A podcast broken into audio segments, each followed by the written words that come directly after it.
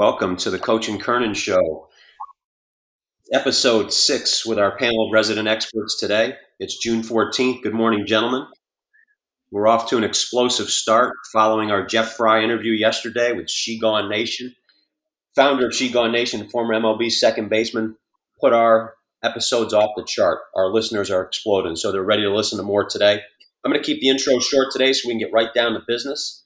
We're very fortunate to have our veteran scout of 45 plus years in Major League Baseball as a player, a scout, an evaluator, and a coach. He's a part of our Coaching Kernan Witness Protection Program, so we refer to him as Bull on the show. Uh, he's back along with with our innovative, the most innovative performance coach in the United States of America. So he's starting to pick up some traction with our listeners too, calling him for client base. Coach Sal Marinello. Sal, welcome back as well. And Of course, I'm your co Oh, glad to have you. I'm your co-host, Dave D'Agostino, former college head coach, former professional player, and I'm joined by my better half and co-host, Hall of Famer, 47-year veteran of the New York Post, Ball Nine writer, two great stories a week, Kevin Kernan. Guys, welcome back. Glad to have you. The boys are back in town here today. Great to be back. Yeah. So our, our, our listenership is hot right now. Close to 600 emails following our last show. So listeners, keep it coming. It fuels our show. This show is for you, not for us. We had a separate 200 emails that's not in that count prior to Jeff Frye's interview yesterday, before he said a single word with one tweet. 200 emails asking questions about him. So we'll follow up on those as well. Want a special thank you to our sponsor, One on One. Follow them on Twitter at One on One, Your Shot on One, or Instagram at One on One, Your Shot in Your Terms. Together, we're helping educate families on the college sports recruiting process. They said they'll hit 550 scholarships as of next week. Scholarships in women's basketball, men's basketball, baseball, and softball in the last 24 months. Audience, you know we're here to build a better baseball IQ, save a lost generation of baseball player and fans one person at a time. Sit back and relax and enjoy this baseball experience through our baseball experiences. Gentlemen, let's start with our mailbag. That's our listeners. And of course, they came out guns blazing this week. So, in honor of Jeff Frye and his fantastic interview yesterday, um, we're going to pick. We picked an audience member and a listener from each of his major league stops. So we have one from Texas, one from Mass with the Red Sox, one from Colorado, and then one from Toronto. So we're ready to rock and roll. Okay, fire Kevin, away, Kevin. We're start. We're going to start with you today, Kevin. Um, Ron from Texas asked, "With the reduction of minor league baseball clubs by Major League Baseball. It's been it's going to be horrific with player development. Can you please update us update us on the current state of the independent leagues? Yeah, that's that's that's a good one, and it's a two way street really, because some some independent leagues have have um, have got veteran managers like Jim Riggleman, uh, coaches like Dan Radison. That's out in the Pioneer League out in Montana, and so those players are learning some things.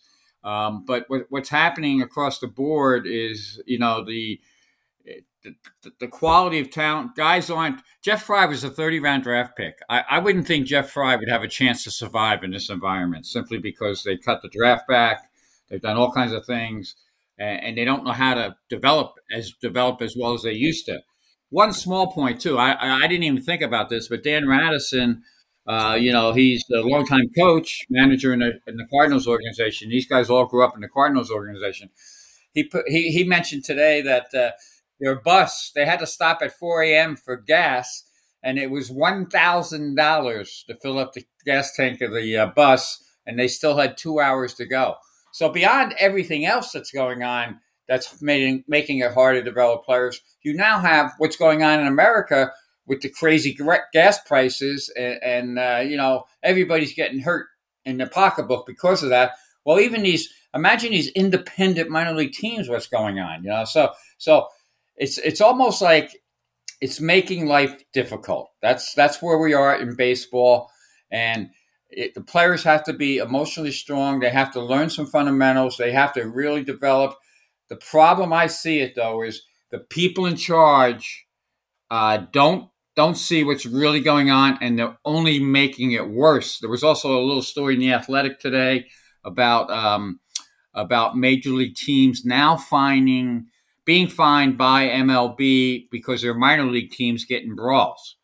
So again, anything major league touches sometimes you know they may go in with the right intentions but bad things happen and they're playing these schedules now and i think uh, bull can address this at some point today but they're playing these schedules where you face the same team for a bunch of days in a row and you know how that goes all you guys have played competitive sports you see the same team five days in a row or something somebody gets hit by a pitch they get hit by a pitch before you know you have trouble so so there's all kinds of things going on in, in minor league ball. My advice is go out, enjoy a game, uh, and maybe you'll see some talent, and maybe you'll see some talent that hasn't been infected by the nerds yet.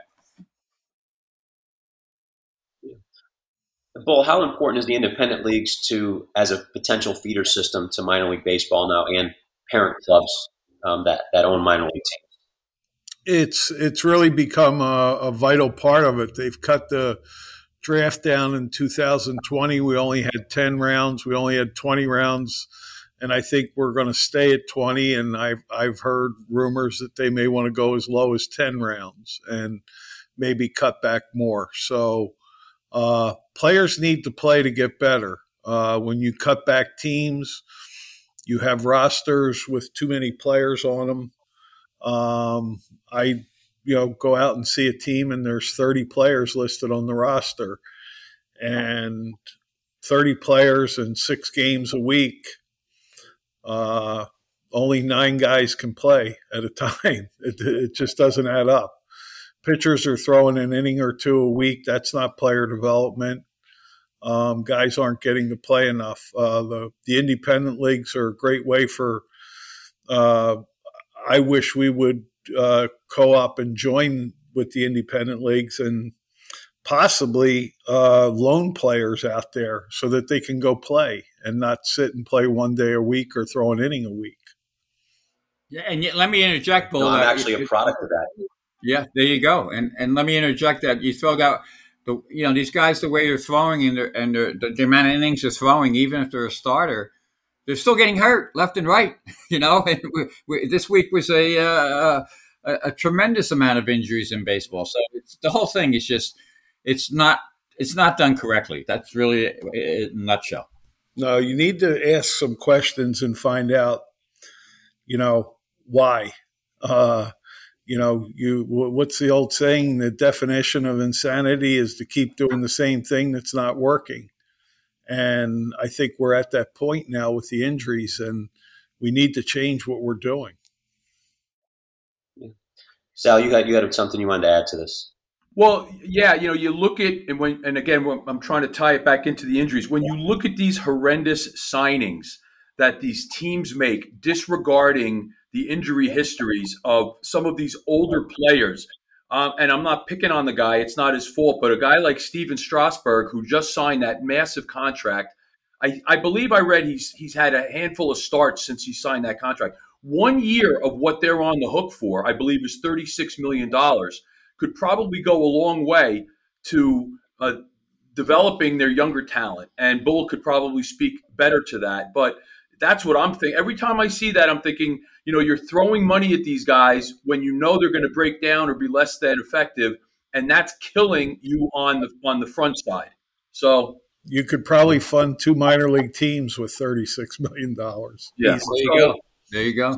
Several bus rides too, right? Based on that stat Kevin gave us, thousand dollars. Yeah, yeah, yeah. Uh, you, got, you got a few tanks of gas with that one. Yeah, for a while. Yeah, real quick, that goes into a you know the, it goes into a, a, a, problem I've heard discussed at the the high level college uh, program level where they won't hire um, experienced people to handle their strength and conditioning at the expense of the injuries that they get. And then I heard a uh, athletic director at one of uh, the largest D1 colleges in the country say for what they would be able to spend, what they could spend on one high level professional with experience to come in would save them massively uh, on an ACL. An ACL surgery to a, an athletic department costs well in the excess of $100,000 per. So think about that spread out over all the injuries in one department, and you can see how you know they're being penny wise and pound foolish. Sal, just to add to that, in professional baseball, not only the cost of the surgeries and the rehabs, but uh, when that player gets hurt, they're eligible for workman's compensation. And the, the, the, the owners are on the hook for the workman's comp. That is one of the one of the reasons that um, that they've become so restrictive in trying to control injuries and play God, and it, and it really hasn't worked. Yep. I want to bring it back to Kevin's original point too with the independent leagues. I, I, I mentioned quickly, I'm a product of that. I, I did not get drafted, and my God bless my grandmother when I told her I didn't get drafted, but I got signed after the draft. She said, "Well, they probably just missed you." And I said, "For 52 rounds, Grandma, I don't know if they missed me for 52 rounds, but um, not for the independent leagues, I wouldn't have had an opportunity to play like I played. So three years, and Bull, your point where they at that time, back in the mid 90s, they would loan players out, they would co op teams, and it was much more conducive to creating opportunities for players to play. And honestly, without that, a, a, small college Northeastern player like myself probably would have not had an opportunity to play. So I, I hope they really bolster that up uh, quite yeah. a bit because I agree with you. I think it does help. Um, leagues like the, the Northeast League, the Northern League, the Frontier League, um, yeah. I got a chance to play in all those, and it was phenomenal. I, I uh, you know, those are those were great leagues, great players. Um, right. I, am thankful for that. So we'll, we'll, transition to Sal to you right now with with our next question. This is Lawson from Colorado. So again, we're hitting different Jeff Frye locations that he played professional baseball in the majors. This revolves around travel tournaments. So Lawson from Colorado asks, "My children play in travel tournaments. It seems like every weekend they're playing six to eight games a weekend. My ch- my kids are 12, 11, and 10. So that's that's that's a young age for them to playing at. Two questions for you, Sal. One is, how is that healthy for my kids? And number two, it's a food question. How do I hydrate and feed my kids before, during, and after those to maintain you know proper health during during those games? Six to eight games a weekend. So that's Lawson from Colorado. Uh, so first of all, that's a that's a, uh, a question that could be applied or could be asked of a lot of the club sports. Uh, I'm familiar with it from basketball, baseball, lacrosse, and soccer firsthand, either clients or my own kids. At some point, and we're getting to that point, parents are going to just have to say no. Uh, I'm involved with a, a low level club, or I shouldn't say low level, a startup club that we are not going to have these tournaments at the lower levels. There, there is a, a progression of how much athletes at those young de- developmental age, how much time they should be, be spending in competition. And for your, your for your three boys, uh, those tournaments are violating all of the guidelines that are pretty much established for how much competition uh, athletes of that age should get. So it's a hard thing to do, but at some point you're going to have to say, my kids are not going to do that. Uh, again, going into the club I'm involved with, we're, we're, we're going to do that even with some older players and target what they do rather than just throw out this net. And that's what these clubs are doing. They're just making money off of you and your children. You have to take control. It's very difficult to do, um, but that's really where we are. These clubs are taking over. Uh, that's and I'll say it flat out. That's not good for your kids. It's not good for any kids, and it doesn't matter the sport. Uh, and parents have to kind of take back the control of this and don't buy into the nonsense. If your kid's good, they'll be good.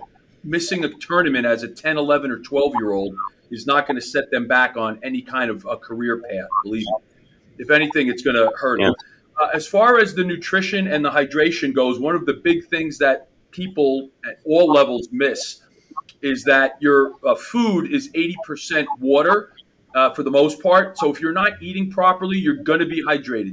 You're uh, dehydrated. You're never going to be able to drink enough to make up for that deficit that will exist if you are not eating.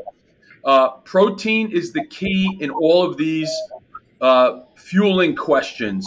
You could read the websites for companies that have skin in the game and want you to drink sugar or carbohydrates. It's all nonsense. The sport drink industry is based on the fallacy that sports drinks are better than water and that uh, somehow they have this uh, miraculous property. That is not true. So you have to have good old fashioned food.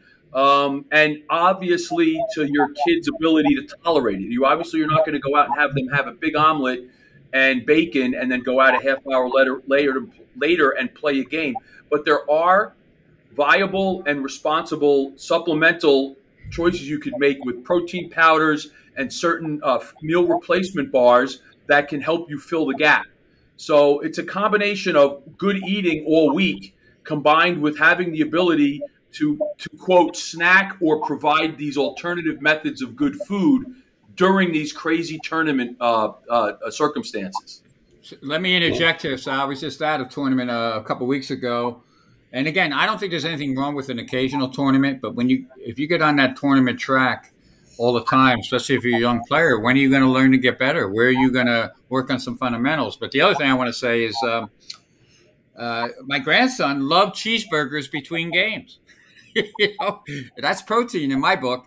Uh, you know, and uh, not even between games, but after like maybe a game and then uh, a three hour wait or something like that. So, so a lot of these places, uh, you know, I'm a meat guy. That's all I got to say. And uh, yeah, and, and that and you know what? I'm, I'm, seeing more and more kids eating less meat, and it's, uh, it's to me it's a little little scary. I like. Well, and the problem is we get these. Uh, I would get the notifications from our club about the stuff to have as snacks, and it was all garbage. It was all mini muffins and mini donuts and pretzels and chips and fruit juices. I mean, that's uh, uh, oranges. They're still serving oranges at these or providing oranges for kids. That's the worst possible uh, substance or su- thing that a kid could ingest.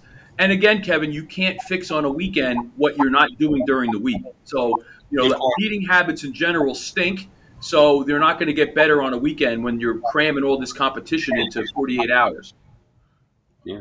Well, so, go ahead. You had something you wanted to. I, I had a question. Um, I've read some articles. Coconut water is real good for hydration.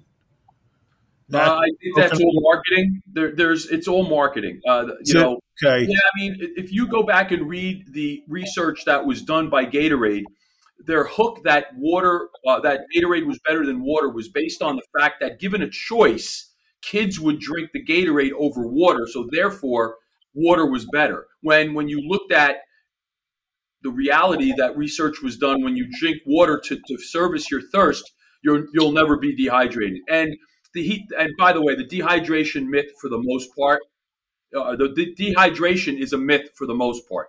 Most elite athletes function at a high level in a relative state of dehydration.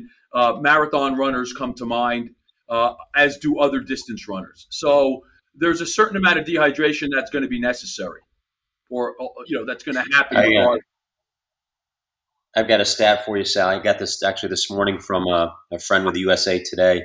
He said that participation in baseball at the youth level is down right now significantly, but the industry, this tournament industry, is booming right now in terms of the money. And the point being is that these tournaments are our young people right out of the game right now, and that's that's terrible. Uh, the question I had for you is I think we, we were going back and forth on text or Twitter about this. College World Series, I saw tons of guys eating bananas. What's your thoughts on that? Bananas are great because it's potassium, but again, you know, not to be a, a food zealot, but you could supplement potassium and you could get potassium from other sources that are better than bananas without all that sugar. Bananas definitely are highest in sugar. And the concept that the sugar in fruit is somehow better than table sugar or other forms of sugar is also just not true. So you, what you're doing is you're you're you're conditioning the body to require that that jolt of sugar and your body has to deal with it over time and it, it ultimately is not the best option well, I want to I want to get Sal going on one last thing on food, and this this this will be a good one, folks. Uh, but Sal, don't you have to uh, drink uh, this kind of stuff to avoid cramps? Well, that we did touch on that, and that's been like a a, a, a triggering uh, issue for me. Cramps are caused by fatigue, not dehydration, because these guys are drinking constantly and they're still getting cramps. So they're not they're not dehydrated. Um, you have a whole other host of issues. I know athletes that don't tape their ankles on a day to day, but tape them on game day in certain sports. That that results in cramps as well, uh, according to some of my uh, more knowledgeable colleagues. But the research is pretty clear that it's neuromuscular fatigue that is responsible for cramps. Nice. That's a great point, Sal. Hey, uh, Bull, we're going to move to you next now. Ironically, the gentleman, Colin, who asked your question, I think we're going to have to put him in the witness protection program as well because Colin's from Massachusetts and he was apparently watching the Yankee Cubs game uh, this past series, which I think is illegal in Massachusetts. So Colin asks, and this is a quote from Colin, not me the idiot nerds are ruining the game. The Yankees Cubs series had extra inning game with a runner on second base and no outs. Could you please explain to my son and the rest of America's youth the right way to handle that situation, old school baseball style?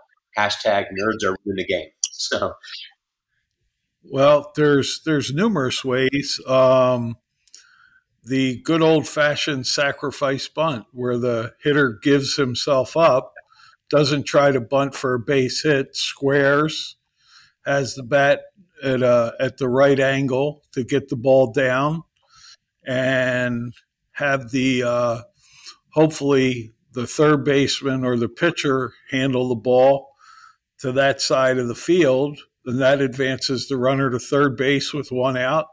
Now he has, and I think Jeff posted the 11 ways to score from third with less. Right, strikeout is one of them. Yes, strikeout is not one of them. Yeah, exactly. The, the the K was not one of them. That's that's the one that I never see in any of the hundred and out of the hundred and eighty to two hundred games that I watch a year, and the fifty extra inning games that I've yet to see somebody sacrifice bunt with the pretend runner on second. Amazing.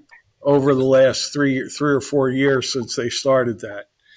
Uh, the other way is to to to practice hitting the ball the other way.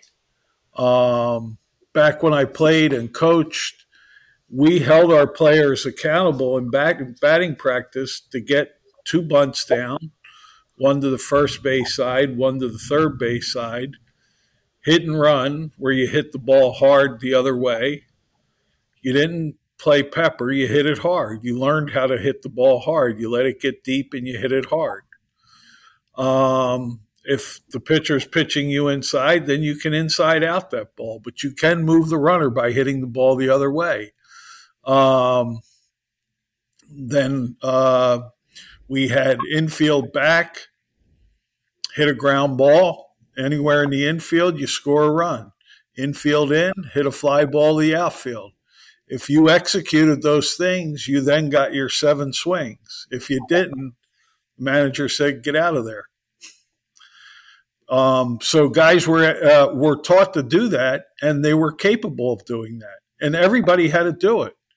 Even you know, even the guy who was going to hit home runs in the big leagues, you were hoping, and that's what your projection was. He still had to be capable because when he got to the big leagues, he wasn't going to be penciled in hitting fourth. He was probably going to be hitting seventh, and he might have to do that to help you win a game.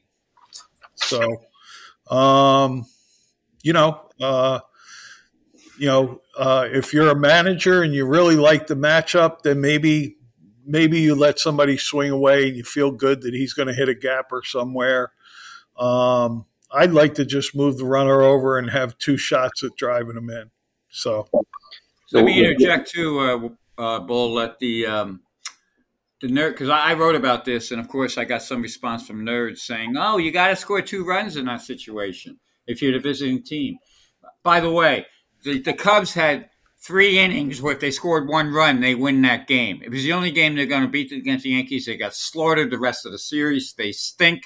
They're a nerd team. It's hard to watch. They were over. Uh, I think they were over 18 or in, in, in runners in scoring position. They lost again last night. I saw they were 0 for 3. These teams are not being taught the right way. They're being taught by nerds who never played the game. They don't know how to move along.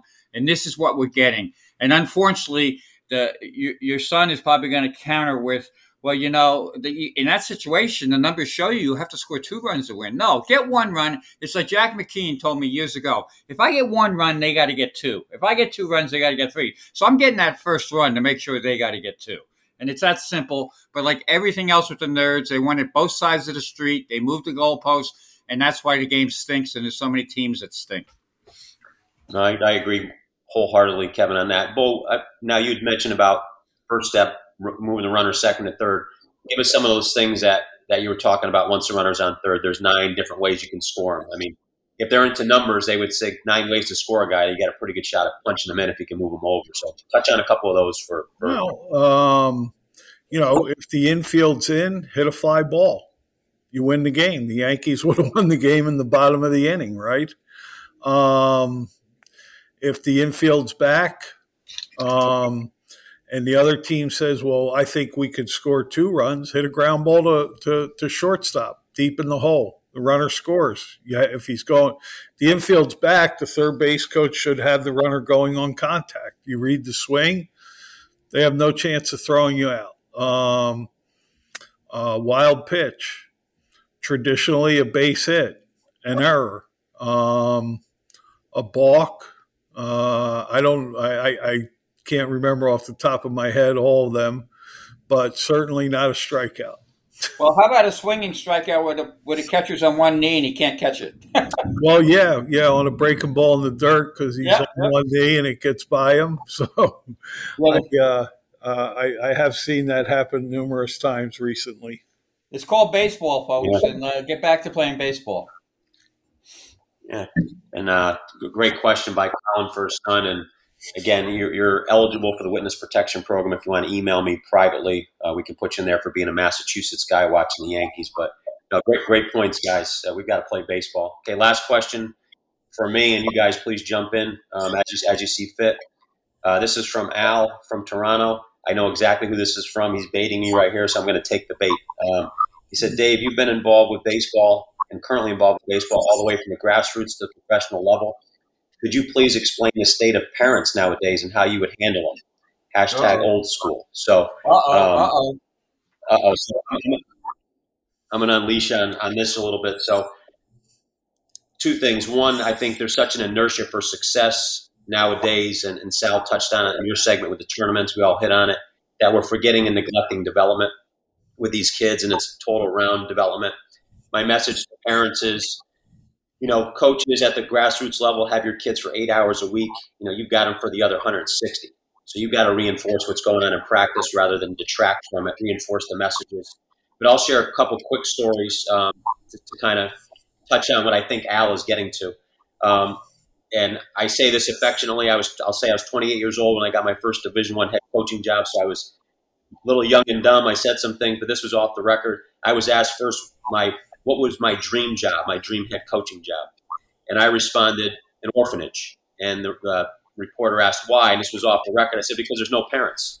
No parents involved. It would make it a dream job for me. Um, the, uh, the other thing I did, my first day on the job, I took over a losing program. This was at the college level now. And, and Kevin, you talked about the lawnmower parents, the ones that are mowing the lawn in front of the, the new helicopter parent. They're clearing the path for their kids so they don't get, they, so they they you know, they're so fragile. We're so afraid of being having being exposed, exposed for mistakes. My first day as a head coach, I brought every parent in after I visited them at, at home. So I flew to their houses, brought them all to campus the first day, put them in the room. The team had won an average of five games in their Division One history. I put that on the board, and I said, I know for a fact that everybody in this room would much rather have your kid make all conference this year than us win 20 games and make the tournament. And everybody's like, no, no, no, coach, we're behind you, we're behind you, no, no, no. And I said, no, nah, I was teasing, don't you lie to me. And I said, okay, everybody stand, raise your hand who would rather see us win 20 games, and your kid may not play. They all raised their hands. I said, everybody stand up who believes in that. They all stood up. I took, and now this, this dates me now. I took out my Polaroid. I snapshotted the whole room.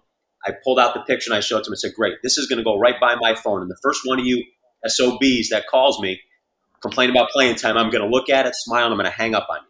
And then that was that was my first meeting with the parents. So you can imagine the the brashness of a 28. I probably wouldn't do that today, but uh, but um, I think another thing to do is I did this with a parent. This is a college level parent now, high ranking SEC official.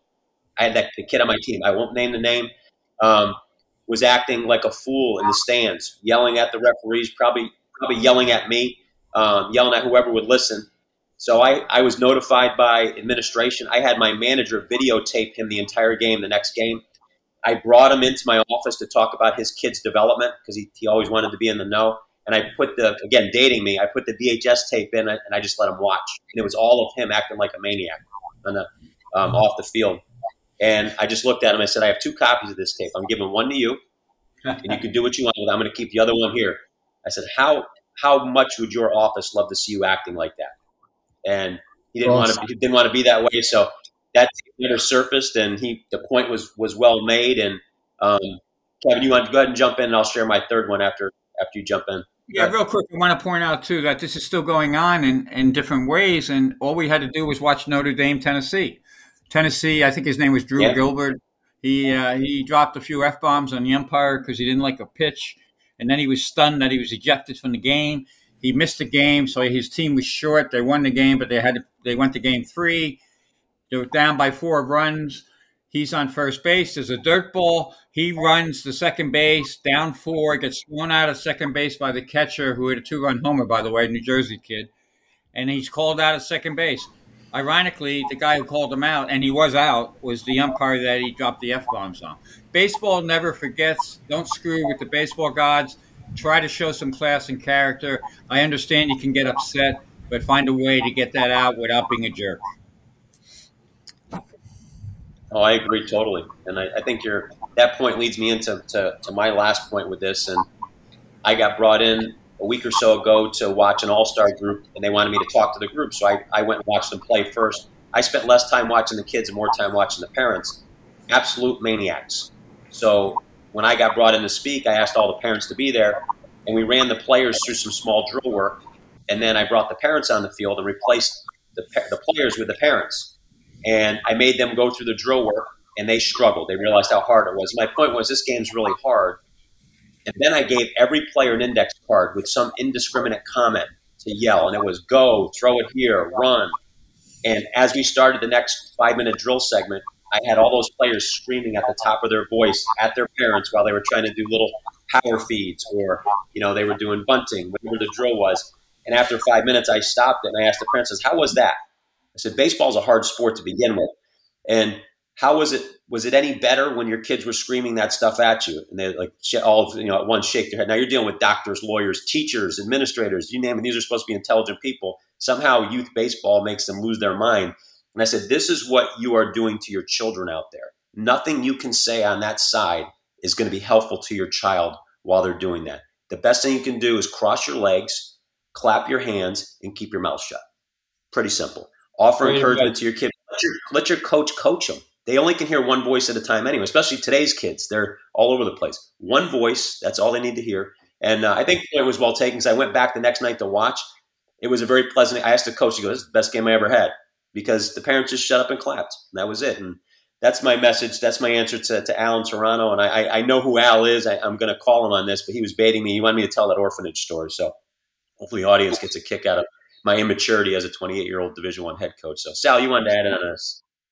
Yeah, I just want to point out to the younger listeners that a Polaroid camera was an actual device that produced an actual picture at the time you took it. So I just wanted to lay that out there.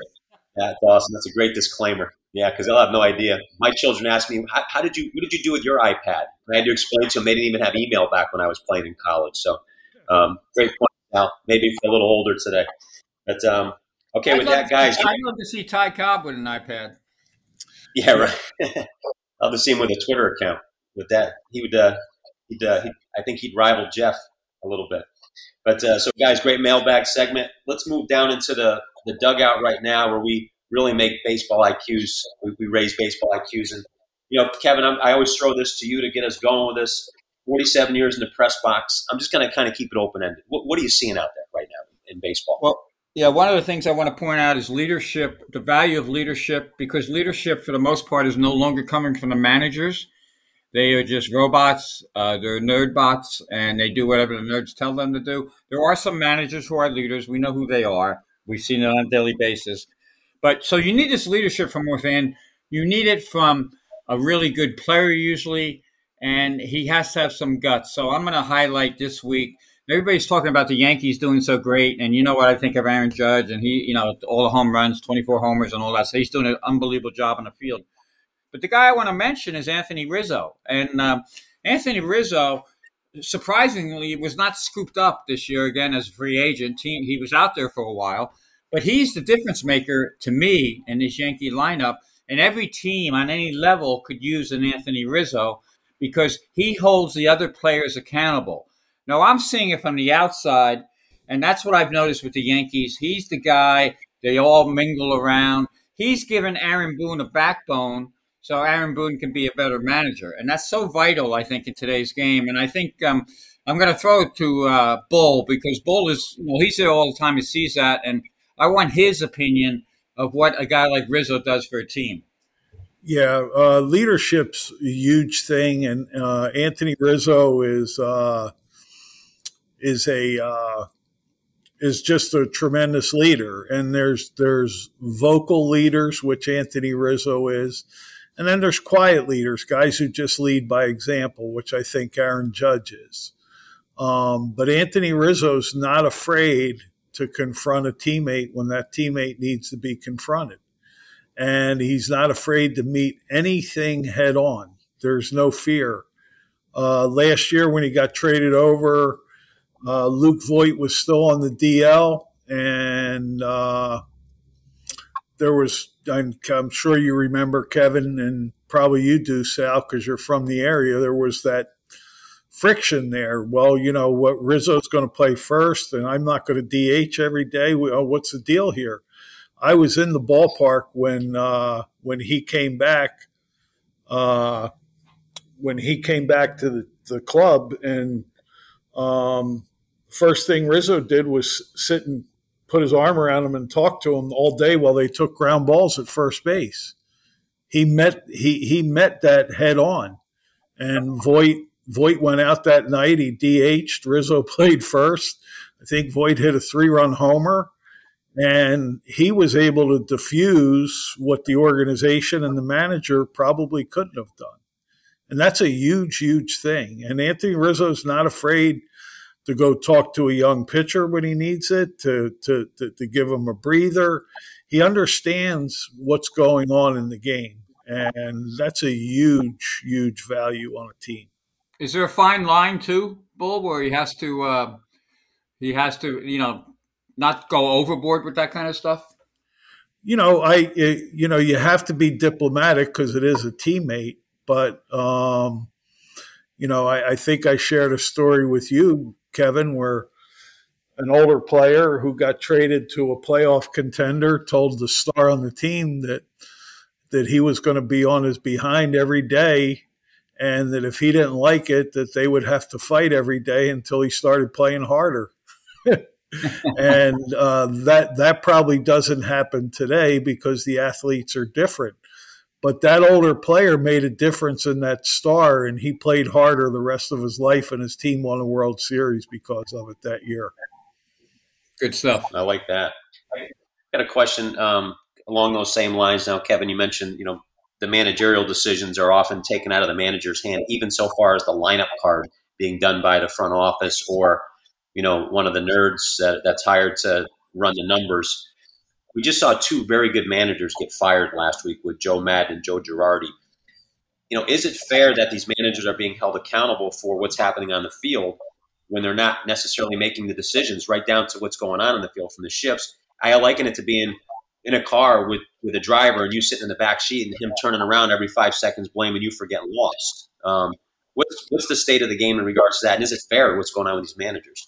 Well, it depends on the organization, but what I'm seeing is some organizations are going a little bit too much uh, nerd, and they and that's what happened with the Angels. I know they they brought some people in. I'm not going to mention where they came from, but I know for a fact that they got a little more nerdy in the off season, and uh, those people were making those decisions kind of like tied Matt, Joe Maddon's hands. Now, there's all kinds of reasons for why a manager gets fired. I think Girardi's a little bit different because Dombrowski's trying to make it more of a baseball centric organization. I think Joe had trouble, and I've known Joe well for many years. The, the, what I'm hearing is that you know he, he didn't communicate with all the players as well as he could have. Mainly mainly stood uh, stuck with like Realmuto and Harper, uh, uh, and some of the other guys weren't getting a lot of communication. I think you're seeing a guy like Rob Thomson come in, and Rob is a Rob is a classic coach, been there forever, I know him well, a real great worker, and he's more of a he's a utility guy, so he understands what those players have to go through. So I think he's had a better lines of communication. So it, it, to answer the question, it's not fair, but in the end, the coaches or the uh, the managers are in charge of everything, and they need to fight back when they can and make it clear that they got to be in charge. And if they can't, then that's it's time to move on. Oh, good point. Any, anybody else have someone to weigh in on that one? Well, I, I think good. what you have just in general is a lack of, of, of true accountability. You know, we've had the quick discuss, not the quick discussion, this the discussion about these injuries. How much have you read about any uh, self assessment these organizations are doing uh, to realize the blame is on them? No one is willing to take blame. It, it's happening across the board, not just in sports uh, we could see plenty of instances where there's some pretty concrete evidence uh, to counter the narrative, and yet it's not being acted upon. I think sports are no different at this point. I think I think Bull hit on accountability during the you know we were talking moving the runner over. They were held accountable during you know yeah. batting practice. If you, if you right, you got seven swings. That that sounds like a theme to a lot of what we were talking about today. No, yeah, it, no, it, it, it, it really is tough for managers now um, because there's so much input into the game.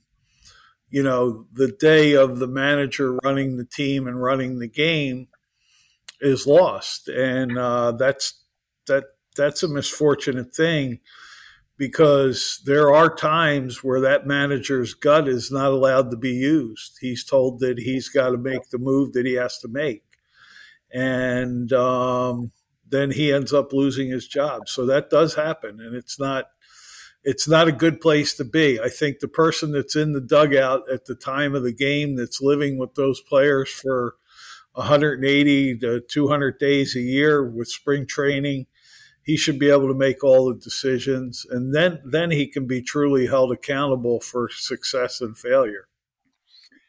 Let me just add Kevin, too. Yeah, I go back to Jack, uh, Jack McKeon on a lot of things, and Jack was very good about this. Um, Jack used, like, for example, the, the, the Game Six Yankee Stadium World Series. The nerds at the time, and this was a long time ago, 2000, uh, what three, whatever. And uh, the nerds at the time wanted him to hold Beckett for Game Seven. He said, "No, I'm going with Beckett in Game Six. I, w- I want to end it right now. He's ready. Yeah, he's going now." And um, and and he won won the World Series because Jack wasn't afraid to tell him, you know, get lost. And uh, Jack always tells me, always says he's waiting for the first analytics department to get fired instead of a manager getting fired. But these people all hide behind things. And for the most part, the media is at fault here too. They don't dig deep enough to find out where these decisions come from. And uh, so the combination of you know, they have the best of both worlds. They're in charge. If things go wrong, it's not their fault, it's the manager's fault. That's where we are. Yeah. Yep. Well, full disclosure here. I mean, I, I told you guys I have an advanced, one of my advanced degrees is in analytics. And I'll tell you what, what goes on now. It's, I, I like to phrase it, it's called weapons of math destruction. I mean, they are, it's math formulas with no accountability. They won't tell you what's involved with it, how you're being judged, and they're, they're, they're ruining lives right now with it. That's good. Well, you were good. No, no, that's that's tremendous. Uh, you know, tremendous uh, thing. You know, and I've heard people ask them questions. You know, you guys are really smart with math. Let me give you these numbers. You know, you know, for instance, uh, putting all this value on relievers.